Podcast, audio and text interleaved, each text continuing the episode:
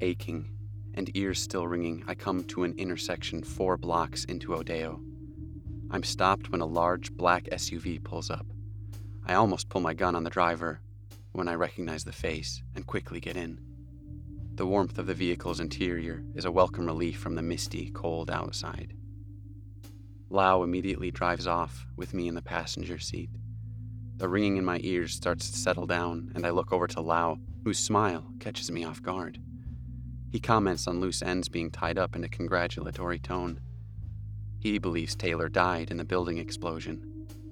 I'm silent, and as I look out the window and the vehicle turns left, I know we're headed for Senator Yaley's estate. He's hosting a party tonight, and my presence means there are no more loose ends. The past can die, and Taylor with it. Lau will be set for life, and I'm meant to take over as commissioner. As I try to figure out my next move through the pain in my head and stomach, the vehicle pulls up to the large gate of Yaley's estate. I leave Lau in blissful ignorance. Tonight isn't over. Taylor's seen me, and knowing him, he won't be far away.